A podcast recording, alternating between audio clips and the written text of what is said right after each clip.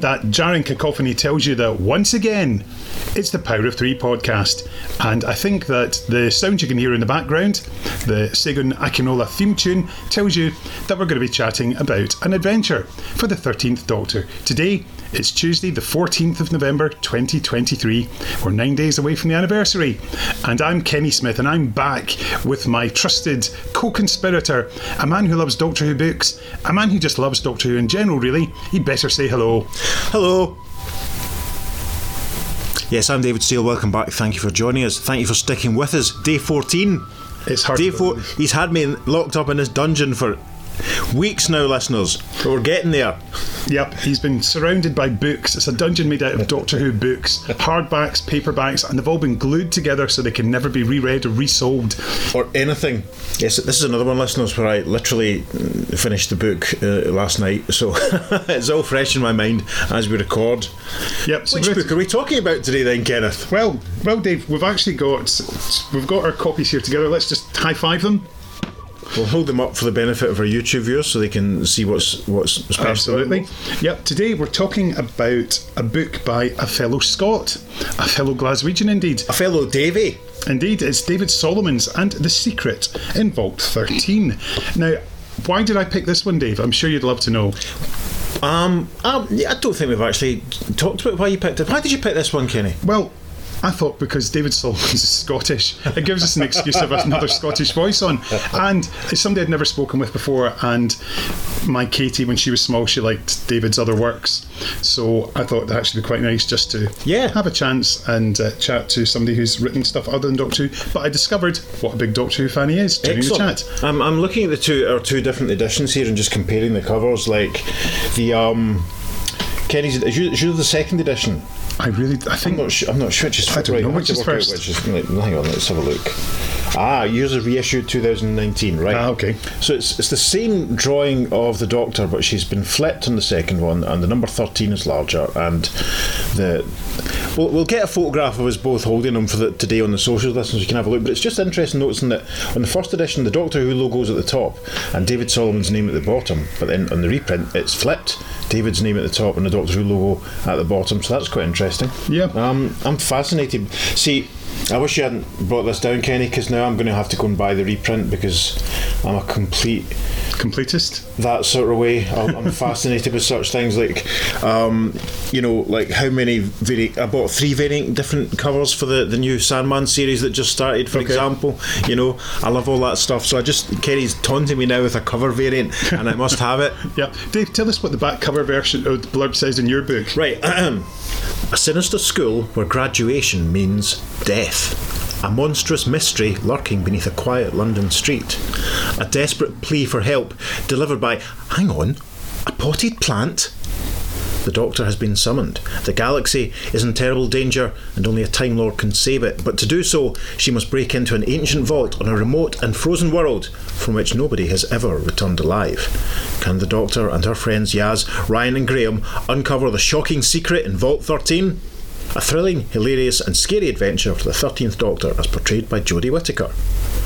Slightly different on the reprint because it's only got a sinister school where graduation means death, a monstrous mystery lurking beneath a quiet London street, a desperate plea for help delivered by a hang on, a potted plant, a thrilling, hilarious, and scary adventure for the 13th Doctor as portrayed by Jodie Whittaker. So it's slightly shorter Yeah, just missing the bit about the, the um some of the plot details. That's interesting. Yeah. No, um, yes, So what, what, did you find about it? This is the first 13th Doctor book you've read, I believe. Yeah, um, I loved it. To be honest, it was great fun. Lots and lots of things I could highlight. Not difficult read by any stretch. Obviously, you know, it's I believe it's targeted at a, a younger audience. But I was surprised at points just how, you know, it says in the back there. Scary. Some of it was there was some quite dark sort of stuff in it, like the the sort of um, Zaphod Beeblebrox type sort of transporter accident type. You know, the faculty character. You know, made out of the bodies of the the teachers. Yes. From the crash, from the that you know, plot details, spoilers, listeners. I'm assuming some familiarity with the story here. If you haven't read it, you really should. I was struck by that. The the threat of the um of the giant mole that was just basically eating people. Some of that, you know, the fact they're finding bones in the ground, that was quite.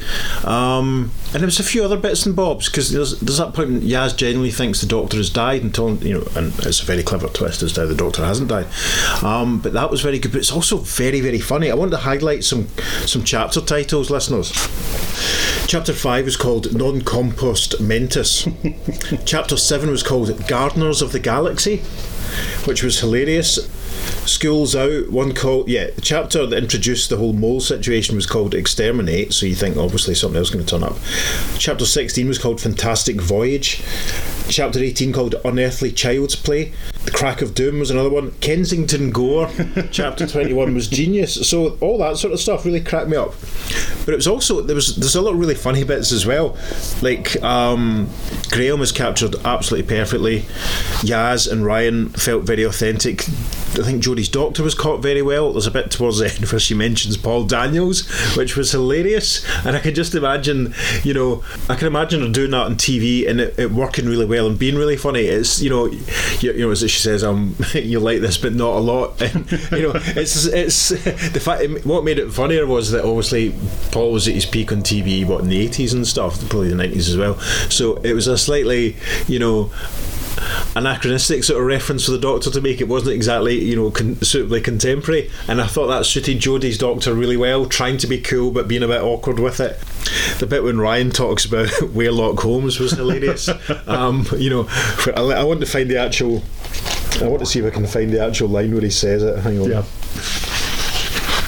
Yeah, Ryan, when discussing this programme, he's telling Yaz about it, says, Waylock Holmes, by day he's an ordinary primary school teacher, but once a month, during the full moon, he turns into a detective with wolf based crime fighting skills.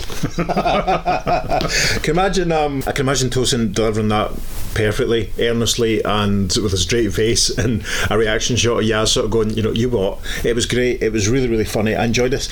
You know, and I've, I've found myself saying this quite a lot about spin off media. I said it, certainly said it a lot about the Sixth Doctor. This was, I think, better. I enjoyed this more, a heck of a lot more than a lot of TV Jodie stories. Can't put it any plainer than that. The thing that I mean, I found that Ryan actually gets stuff to do here, and the fact that his dyspraxia is part of the story. It's mentioned, and it's not just something that's sort of paid lip service to. It's sort of it's involved in there. Yeah. Whereas it pretty much in TV, it's in his first story and his last story, and nothing in between. Yeah, it's almost like I think um, I think they mentioned it in Kerblam a little bit as well. But it's um, yeah, it's it's almost feels like it was a, it's like Melanie being a computer programmer on TV, and you're the computer expert, Mel. How would you do this? And in time they ran, there's one line, but you never really see her using her her fantastic computer skills. But this was interesting because the bit when they try to cross the bridge and it's quite narrow, and Ryan is uncomfortable doing it. That was you know that was handled really really well, and it didn't feel like it was done as a sort of you know crowbarred in sort of reference or anything. It Yeah. felt you know this it felt quite natural. Something Yeah. else that I particularly enjoyed was the spaceship set, or was the school setting. I thought that was just fantastic. I think that's such a Doctor Who thing to do. Yeah. To take a boarding school but put it in space, and when you come to uh, when you get to a certain age, you're gonna die. Yeah, that Logan's Run sort of vibe. Yep. It was very interesting. Put in mind of that. I mean, the whole book is a quest sort of story. Um, I was reminded in the way of Flux, which you know told you know interlinked stories with an arc and all that. And this was quite similar you know they have to go to they get summoned at the start via um, Graham's begonia plant Graham's traitorous begonia plant it must be said. And they have to go off and find three keys and it was you know you can imagine this being strung out over three or four episodes on TV you know a mini series almost because it's as you say with the school and then um, the sort of street the, the little enclosed sort of street party thing in London and you know the various other sort of places they have to go to. It's it it was the opposite of a base under siege story, shall we say? Yes. You know, it showed the scope and scale of what you can do with Doctor Who, and it was, you know, all that sort of stuff was cracking. Yeah, I particularly like the the school ties that uh, that can constrict and kill you, and just sort of there's a good way to get behaviour in school. Yeah. and that's such a great thing for school kids as well, particularly at that age, who this is sort of aimed for as the mm. minimum mm-hmm. and upward age, mm. and it's something that we as adults can relate to, sort of that school conformity of behaving, behaving and obeying the rules. And I really like that. I thought it was such a clever idea, sort of just going with it and sort of just keep yourself under control. And imagine if they'd had that at Brendon School, Turlough would have been in huge trouble week in week Absolutely. out. Absolutely. Yeah, it was. I mean, that's what I'm saying is that you know, plenty of ideas scattered throughout. There, there was almost ideas to spare in it. It was a really, really enjoyable read. Also, the other part I particularly enjoyed is all the stuff that's going on with the giant mole. That's easy. I think that is so funny. It just it feels very season seventeen to me. Really? Um, I thought I was quite. I found it quite almost sub James Herbert, to be honest. Wow. Yeah, That- I, that I is didn't. funny. I didn't receive that in a funny way at all. It was really quite scary, like Uh-huh. the way that Ryan is, and Graham were sort of tricked into it. The the red herring about Mr. Delgado, Brilliant. which is very funny. Listeners, if you haven't read this book, you know we're, we're spoiling some of the details, but you should. We're not going to tell you everything about it. You really should. Be. No, I was. It reminded me of yeah. Because I, mean, the first I, the first time I read the James Herbert novel, I think I was in the first year or something. The first time I read the Rats, and it, when I read that again a few years ago, I was like, oh my god, what was I doing? um, but yeah, the because I was the scene with with the the mole catcher when um when Mr. Manners, which is obviously a very funny name, is sort of going in to sort of invest because it's his job, listeners. He, he he's a, a mole sort of a pest control guy, and yeah, the the whole scene with Mr. Manners actually reads like one of the vignettes from a James Herbert novel, which usually ends in a character being ripped to bits by rats or you know cutting off part of their own anatomy and dying horribly. I was really pleased when he was rescued. I was terrified that was going to be him. So it's interesting we re- we received that bit very differently. Yeah, that's, funny. interesting. I think it's. good. I just read it in a sort of this is sort of this is a ridiculous concept, a giant killer mole, and I just to me it felt season seventeen quite. No, I, quite, I didn't. I didn't so that bizarre. You might have to. You might have to give David a call and ask him about that bit again, then. Sadly, I don't have his number, only his email. or, or, or, or whatever, or text him and say, "Can I just uh, call you again just because David's raised this point? Can I ask you about it?" Well, Anyway. we've mentioned David, not you. Why don't we hear from the author himself now? Great idea. yes, indeed. Well, my name is David Solomons. Um, I'm an accidental children's author. And um, as part of my uh, uh, career, I was asked to write uh, two Doctor Who novels. And um, the first of which is called The Secret in Vault 13. And it was followed up by The Maze of Doom. Um, and I think that's why I'm here having a chat. Absolutely, it is, and we're most welcome. And of course, we always welcome our Scottish guests on. We welcome all our guests, but Scottish guests, we'll just sort of we'll roll out the red carpet for you, and the audio red carpet. So that's it unfurled. and that's me walking up it. There, thank you very Excellent. much. Well, here we go. I suppose we should mention that from the word go, as we've discovered from our chat before we started, you are a huge Doctor Who fan. Absolutely, yes. It, it, it looms large in my in my in my creative life now, and I, I was reflecting on it before talking to you today, and I just realised how important it was to me as as a child, and just that that appointment television of, of showing up. Uh, I'm going to get the time wrong, and I know uh, and I know that's a really bad thing to do on a specialist Doctor Who show. But but Saturday evening, every Saturday evening, I'm going to leave it at that. I can't remember because I know it changed a bit, didn't it, in terms of when it aired. Yeah, Um, time slots moved around, and then of yeah, course yeah. in the Davison it? It was years all in done after the midweek, sport roundup. What was the sport roundup? it was on The after Scot- grandstand and final score and sports scene. Final, right, right. And um, and and it was something I watched with my dad, and often with the whole family. And that's, I think that's quite rare these days. And and and and it, it was just a constant through my childhood, and so different from anything else that was out there. And and so when I was asked in in much later life to pen these novels, it, it was ex- an extraordinary feeling to be connected to it, even you know tangentially like like this to write a story and to, to say here's a doctor go write your own story and go make it up and and the, the idea that my my own you know little uh, eight nine ten year old self i'd love to be able to tell him that that's that's what happened Now you mentioned at the start there that you're an accidental children's author. Tell us how that came about. I have read this elsewhere. It's a great story. So I, I, I as a, I'm a writer, I've been a professional writer for quite a while, and um, I, I wanted to be a screenwriter, and I, I had delusions of grandeur that I was going to write a screenplay, and that Steven Spielberg was going to read it, and that was it. It was going to be away. And strangely enough, that hasn't happened. Listen to me, that hasn't happened yet. There's, a, there's still there's still a deluded part of me. I mean, yeah, it, it, let, let's not do the whole the whole thing, but ba- basically. I wrote a couple of novels that failed miserably. They were off. One was a one was a grown up novel, an adult novel, and couldn't get it published. And then I wrote a children's novel, and I and, and um, sent, uh, sent it about a bit. And the feedback I got was effectively I'd written a story of a middle-aged man having a midlife crisis, um, except that the middle-aged man in this story was a ghost. Um, and it wasn't really appropriate for a children's novel. And I just kept on throwing uh, stuff at the wall. And one day I sat down and I wrote this this line: "My brother is a superhero, and I could have been one too, except I needed to go for a wee." And I wrote that down. I was I was actually in the British Library, how the hallowed halls, and I wrote it down in a pad. I thought, "Ooh, there's something here." And it turned out there was a career there.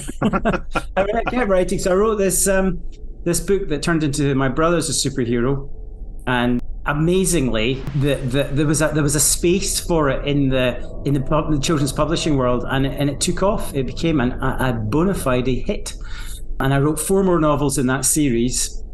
And I guess it gave me a profile in, in the children's book industry. And so then Puffin came calling, or I mean, uh, um, to say, would I consider writing the Doctor Who books? And um, and immediately I said yes. And then they said the other thing is um, we need the first one in 13 weeks time. Isn't that funny? 13. They need. I just suddenly suddenly struck me. I never thought of that before. They literally needed it in 13 weeks because because of the show was being in pre-production or in production, whatever it was. They needed it. To, and I went, I can't do that in 13 weeks. That's impossible. And so I, so I turned it down. And then I thought, if I read in the trades in Publishers Weekly or whatever that somebody else is doing this and I've not, and after I'm going to hate myself. so I, I, called them back, said, I'll do it. And uh, I, and then I started writing Secret Vault 13. I decided to do it episodically. I decided to do it episodically for two reasons. One, to, to mimic my experience of watching Doctor Who. So there's there's like uh, there's epi- different episodes in the book that are linked. There's a, through line, but also because I knew as a professional writer that if I did it episodically and it turned out that one of the stories was was no good, then I could remove it. I could I can fill it out and I could put something else in without any difficulty, and that would that would help with with hitting this deadline. So I thought I was really clever doing this, but oh my goodness, trying to go from a standing start, I had nothing. I had nothing to f- a finished draft in 13 weeks. And then, of course, like everybody else at that time um, in the Doctor Who world, I knew nothing outside of the production. They were keeping it really tight. There was no, they weren't letting people uh, know anything about costume and, and critically about the TARDIS design. And so I kept saying, I'm supposed to be describing a Doctor Who you know, adventure. I need I need to know what the new TARDIS looks like, and and they kept asking the publisher kept asking the BBC for information, and it was not forthcoming for a long time. And then one day, this email popped up, and it was like something out of Mission Impossible. it was literally, you know, what well, wasn't literally. It was it was going to self destruct, and I had I had had. had did I have the day to look at it? Whatever it was, it was a bunch of sketches of the interior of the new TARDIS design, and I was allowed to look at it. And it obviously had. I, I think the idea was if if this got out, I would be toast so, so I had the I had the diagrams, the blueprints, and that for for a, a day, so I could do the descriptions, and then they then they vanished again into the space time continuum. That's incredible. It's, but I mean, I suppose that was the level of secrecy that was going around. I suppose there's something similar now, keeping the current TARDIS quiet. But you know, what I have to say, what I really like about this book is the fact that it starts off going in one direction as we meet the all the lovely plant inspired creatures, and then it goes off, and we get almost like a Keys of Marinus type adventure, yeah. looking for the three components. Yeah, yeah, yeah. No, absolutely. The I mean, it is a mashup. The the the plants thing. So I live in Dorset now, and I've been here a long time. And there is a country house. Oh my goodness, this isn't this isn't good for the podcast because I'm blanking on the name. But basically, it was the it was the one that they used in uh, seeds. Is it Seeds of Doom? Seeds of Doom. Right, there you go. And the first time I went, um, I didn't know this. And then I went into the gift shop. And normally in these gift shops, of course, it's just the usual rubbish. And there was all this Doctor Who merch. I'm like, what? and so, so yes, so Seeds of Doom. So, so there's a bit of Seeds of Doom. And then absolutely, there's the You you said the key. I I, I think of the, the key to time. What am what? what oh yes, against? we're both. I think we're both right. Because Keys Right. of Marinus obviously been Hartnell era, and then Key to Time obviously being Tom era. So yes, there's that Right. quest element to find keys Yeah, to build yeah. up to something else. and again, I think the quest bit, and I mean, it's it's people often refer uh, in, in plotting terms. It's a kind of video game plot. You know, collect keys to get to the next level, and it's it, it's functional, and it, it helped me. Uh, to to the to the, the sort of armature of this plot, it helped me to hang things off. And as I say, part of it was it was a, I was creating a modular novel in case I had to change bits of it um, at the last, you know, for the second draft, which thankfully it didn't the the biggest change was in the section about the school. The the editor I was working with, who is an abs he he is a a, a polymath and, and a, a huge lover of all things pop culture and um, a, a huge Who fan, and uh, he had some great notes on that, and that was the biggest change. And actually, I, I he it's his favorite part of it, and he was like, "This this would be the, this is the perfect Doctor Who adventure in terms of how it works." And uh, I mean, partly because he helped help write it. I know what he means in terms of the way the way it works. But yeah, um, so the collect the keys, you know, fit it all together, um, save save the universe. I, I like stories. I mean, I think that's familiar. Can, it's easy to get into. My my task then, I like to subvert your expectations a bit. How do you collect the key? Where is the key? And all of these things. That's where I, I would I, I put in the, the major effort to, uh, t- so that when you're reading it, you're not going, oh yeah, saw that coming, saw that coming. I, I, I really want you to be, if, if not perpetually surprised, then perhaps then maybe maybe delighted by by you know the key has to be somewhere you weren't expecting it to be there. I'd say there's a great bit of wrong footing with um, Mr. Delgado, which uh, I know exactly what you're doing with that and who you're expecting us to think it was. And uh, gentleman with a beard. Uh, no, it's not. Yeah. Your, yeah, you have to admit, It- uh, you yeah. did get me with that one, David. Good, but but then isn't it interesting? I would have got you with it, but the more general reader, um, I'm assuming there are more general readers for this kind of book would would would definitely not get that. It was more, yeah. I mean, those are. I guess that's what's referred to now as fan service, isn't it? Yeah. um, there was a, a slightly more rude term for it in the 90s, but uh, when it was in the New Adventures books, but uh, we don't need Oh, to say that okay. W word here. But no, I, I mean, I love the fact that you're, you're dropping in references here and there to things like the Eye of Harmony and just it's, it's little Easter eggs that you know little fan pleasing moments like that that you can you can put in there and it doesn't distract. If you get the reference, it's there for you, and if you don't, Yeah. so be it. But I also this so, so I was thinking about you know there's the the absolute classic one which is everybody who enters the TARDIS for the first time the, the kind of bigger on the inside thing. And I, I've noted that all the showrunners for the show everyone's so aware of this they want to play with it a bit. And I was just looking at uh, what because it, it obsesses me as well.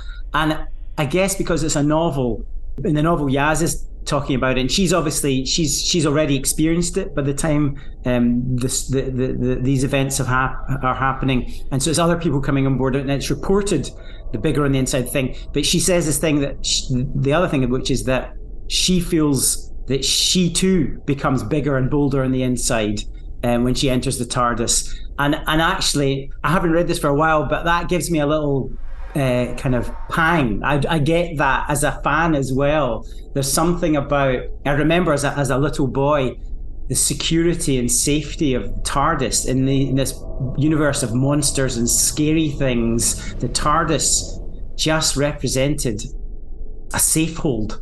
And uh, I know I, I it was breached, wasn't it? Or has Yeah. been breached over the years. But but but even Destroyed so, in Frontios as well, pulled underground and into the caves with the Gravis and such yeah, like. yeah. But, yeah. Which I wonder, I wonder about. I mean, you know, I guess you have to change it up from time to time, but there is something about the the, the kind of sanctuary of the, of the TARDIS, um, the inviolability of it that really appeals to me.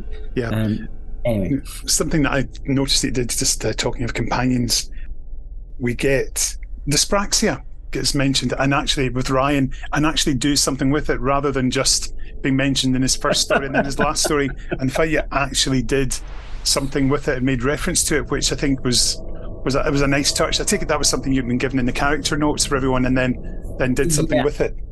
I uh, the the funny thing was the character notes were also much like the much like the TARDIS. I had very little to go on, and as for the Doctor, as for thirteen, I had I had what everybody else had, which was her, her the the um, the first word that she utters in the end of the previous season. Brilliant. Right, that was it. That was my character for for thirteen. So I I got to be honest with you. The first time through, I was writing 13, but kind of mm, filtering her through four, my right. doctor. Yeah.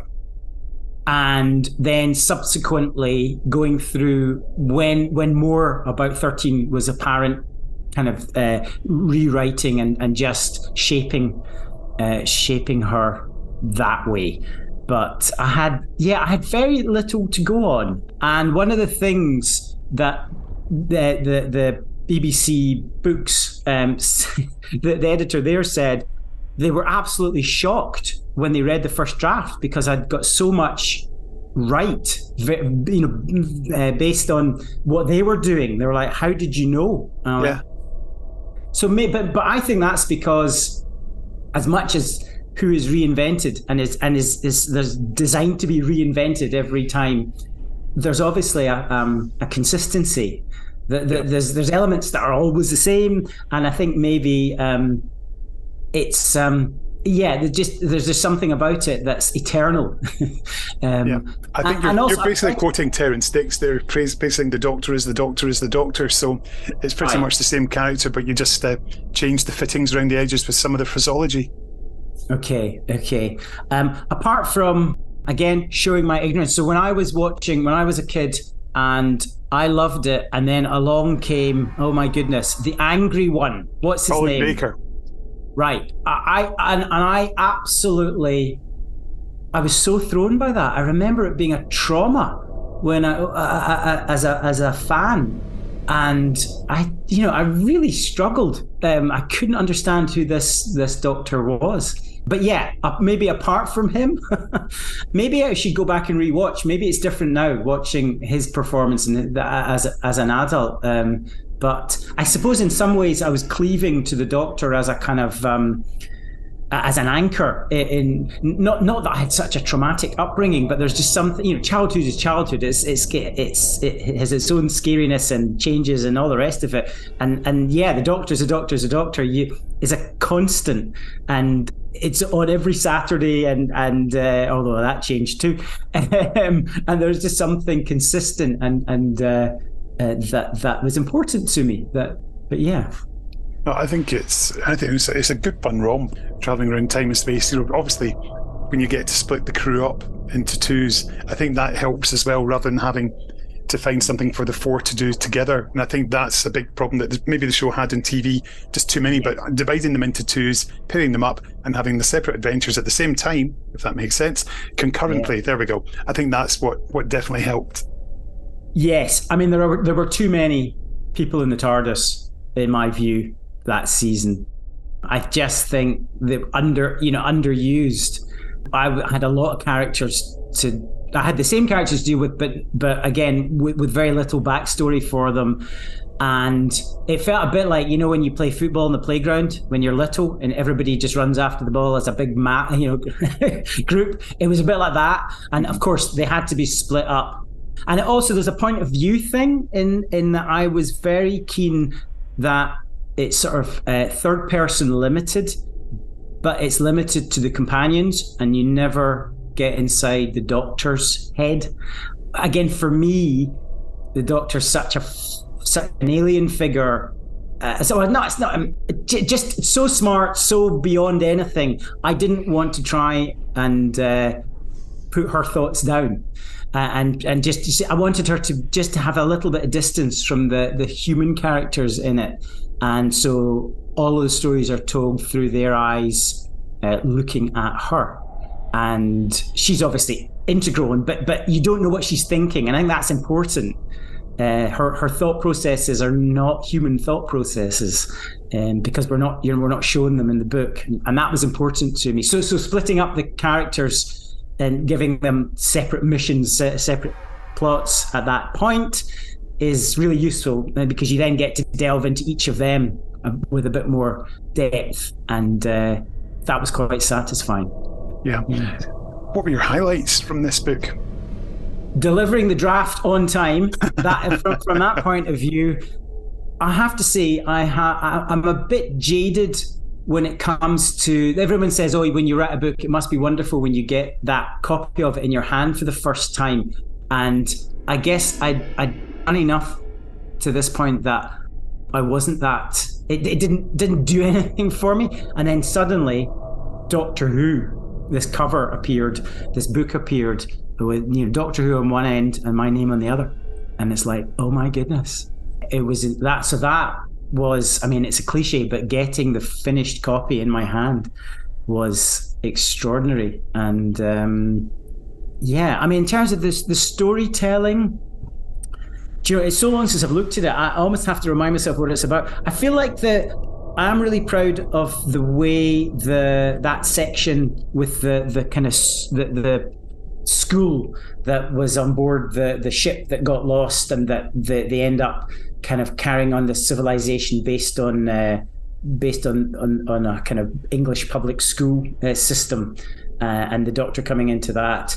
And actually, initially, it was going to be that they'd been there for several generations. But one of the notes was because this is slightly different from the other Doctor Who originals, I think, in that because I'm known as a children's author, they wanted something specifically for the for the what the what the Americans call middle grade, which is kind of eight, nine to twelve year olds. Yeah. And my thing is that I write that, but I also those books are, can also be read by by adults, and they should be able to read them and get enjoyment out of them. So I think that's why they picked me. Well, I'm an adult and I enjoyed it. Oh yeah, no, that's and that's really important to me. I mean, I the truth is, there's all this sort of marketing and this sort of, you know, demographics, all the rest of it. I only write books that I want to read.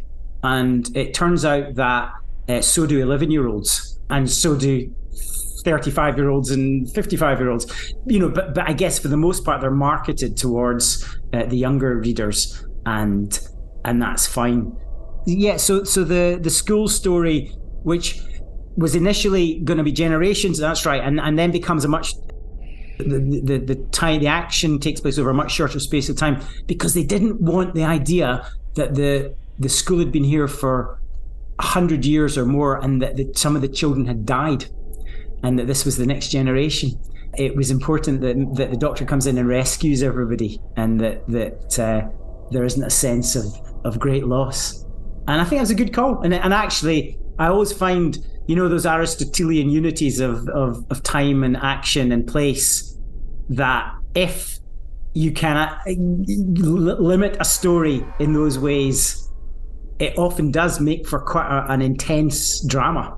Uh, it, it ups the ante a bit, and I think it does in that section. Yeah. And of course, it ends in a cliffhanger already for the sequel. Ah. So that's the thing I like to do, which is I end on a cliffhanger and I have absolutely no idea what happens next. None whatsoever. I do. I've done that with all the books that I've written. Just shove in a cliffhanger without knowing what's where it's going to go, and um, it's like a challenge. It's like it's. I'm making a problem for future David, yep. and he he can solve it. Could you be any more Steven Moffat? um, uh, well, I, could be. I could be a lot more successful. also, I've just noticed that I've realised that the poster behind you as we speak is not another happy ending, which was the Karen Gillan film. Very nice. Yes. So that was that was really strange. Um, yeah. So in my in my other life, as I said, as I was as I as I've said earlier, I wanted to be a, a screenwriter, and I've occasionally written something, and even more occasionally, it's got made into something. And this was a ultra low budget movie filmed in Glasgow, and it was Karen's first feature lead. It was. It must have been soon after Doctor Who. Uh, yeah, I guess it was, and it was. It was it was fun to hang out with her, and um, she didn't give away too much. Um, but also, it was it was interesting seeing fan reactions. You know, the youngsters in the street who would who would see her, and she was so good with them, so engaging, and and would play up to it, which I really admired. And yeah, I wanted to get a. I don't know if there's a Doctor Who reference in the film.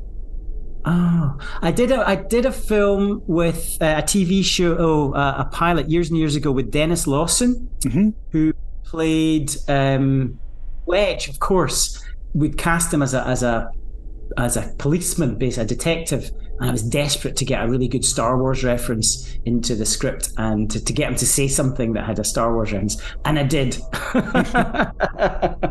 yeah, I suppose that's the thing with the police, the police force. The force is strong with this one. There yeah, you go, yeah, that sort of thing. True. That could no, work. Do you know? Bizarrely, it was an Obi Wan Kenobi pun, and it, um, and it was. Uh, yeah, it was very. It was one of those. But anyway. oh, fantastic, David! Thank you so much for your time, and I'd love to have a chat, uh, perhaps further down the line, about the about the sequel, Maze of Doom. Maze of Doom. Um, anytime, you know where to find me. Absolutely. But no, thanks once again, and thanks for being part of our 60th anniversary celebrations. My pleasure. So thank you very much to David. And yes, we'll definitely have to speak to him again soon, but we'll explain why soon. The thing that I found fascinating from what he said there was the characterization of the doctor, the notes that he got back saying, You've absolutely nailed Jodie's doctor, as yeah. it were. And it's pretty much based in writing for Tom Baker. Yeah, that's that was fascinating. It's it, it kind of calls back on one of the interviews you had with Al Dewar a few weeks ago, where he was talking about getting a lot more sort of information from the production office and a lot more access to what's coming up. Remember, we, we had an episode a few weeks ago, listeners. I'm sure you heard it when Kenny talked to Al about the the set with the 13th Doctor and the 14th Doctor and how he got all this access to you know, be able to photograph the costume and stuff. And he was sort of saying he hadn't, he was very tactful and sort of said he hadn't had that level of access or you know support for quite a while. And it's it's fascinating. It seems almost counter counterintuitive on behalf of some of the, on the, the production team of Jodie's era to kind of you think they would want the books to be as accurate as possible. And I'm sure we've heard stories about some of the writers from the of you know the the ninth and tenth and eleventh Doctors all being shown either scripts or preview episodes of some of the the earlier episodes for these new versions of some of the characters, just so that their books would be more accurate. So if David got such little advance information, he nailed it. To be honest, yeah. There's a bit Graham talks about um, there never being any chairs, for example, which I think is you know exactly the sort of thing that Bradley would have said on telly, and a lot of the time I felt that on TV Ryan became a bit of a blank slate, and he was handled very well in this. It's you know, Mr. Solomons, you've you've done a number. To be honest, if you were given so little help, there's no way of knowing that from reading the book. To be honest, I would have thought I was surprised when I looked in the you know the information at the start of this that it came out as early as 2018 because to me this felt this was written this could have been written after someone had watched the first couple of series you know it felt entirely accurate and I suppose if he if he was saying that about just trying to write Jodie as Tom in a way for to make it work. I suppose that backs up what Terrance Dicks used to say about the Doctor just being the Doctor. Interesting. Well, Dave, before we move on, let's have a quick read at what the DWM review had to say. And this was written by Elizabeth Miles, another Scottish person, so there we go. The Secret in Vault 13 begins with a nod to Douglas Adams, when one of Graham's begonias sends the TARDIS crew on a fast paced adventure to save the universe from Nightshade, a nihilistic sentient plant. And that sort of sums it up quite well. Each of the characters has room to really breathe. The 13th Doctor's TARDIS is pretty crowded, but there's more than enough space in 300 pages for everyone to shine as a heroic rescuer or a gamely try and escape when caught by a giant mole or angry plant. Yaz, in particular, gets to show off her determination and practicality as she goes alone into the mind of the TARDIS to search for the final key. Despite being aimed at younger readers, references to old Doctor Who adventures are liberally, and perhaps a little too liberally, sprinkled throughout the story. If an adult fan of the series is reading this one to their kids, it's a neat way to entice them into trying a Tom Baker episode or two. Now, would you like to enjoy another Doctor Who story with giant killer plants and people getting turned into compost?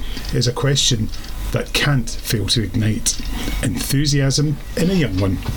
But I have to say, I really enjoyed this one. I think it's the energy it's got. It's got fun. I mean, everything that it says in the back cover, it absolutely delivers. Mm-hmm. It delivers thrills. It delivers hilarity, and it also delivers scares. Yeah. And I think that it's, as you said, I think if there'd been more adventures like this on telly, I think that for some people they'd probably be less critical than they yeah, have been. it's one of these things. It's like we don't want to be we don't want to be too critical at this point. You know, we're trying to be positive and sort of, but some people seem to understand and just get Doctor Who, and David Solomon is obviously one of them.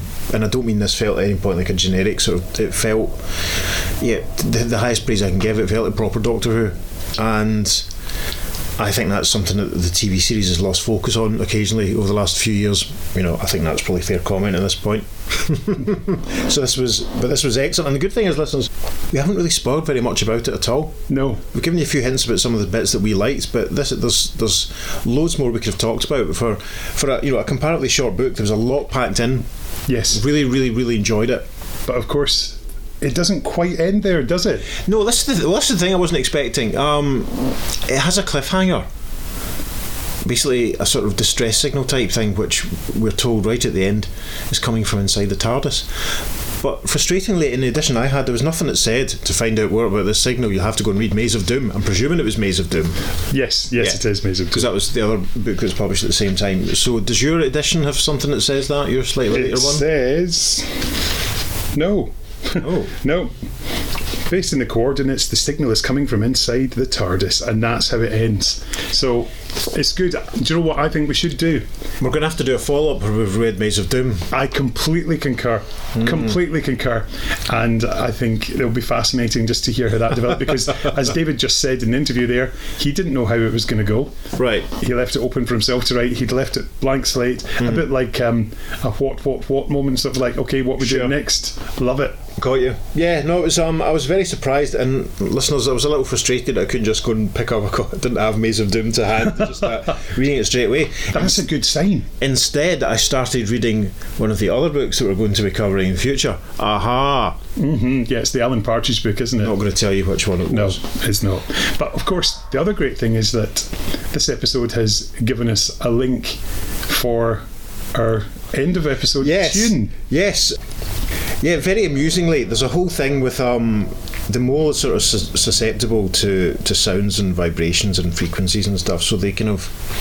And there's a whole bit with an unexploded bomb. It was just genius. And the bit when, obviously, spoilers, the mole gets blown up and there's bits of mole lying around. And you're like, oh my god. So, yes, the short version is Kenny, what are we playing out with today? Well, I'm assuming that you don't want to play out with the magic flute, which also gets referenced in here. No, I was I was hoping that the Mariah Carey song. Yes, that's what I was going to go with as well. So, Dave, you better introduce it for us. So yes, listeners, um, playing out today with "We Belong Together" by Mariah Carey. We'll be back tomorrow with another book. And we should also say, listeners, if any of you have pet moles in the vicinity, please take them away and don't let them hear this bit because we don't want to be responsible for your mole exploding. No, that would the, that's the last thing we want. Definitely. So definitely. yes, listeners, go and read "The Secret in Vault 13." It's brilliant. See you Yep. tomorrow. We'll be back with some 14th Doctor fun. Bye bye. I didn't mean it when I said I didn't love you so. I should've held on tight, I never should've let you go. I didn't know nothing, I was stupid, I was foolish, I was lying to myself. Could not fathom that would ever be without your love. Never imagined I'd be sitting here beside myself. Cause I didn't know you, cause I didn't know me, but I thought I knew everything. I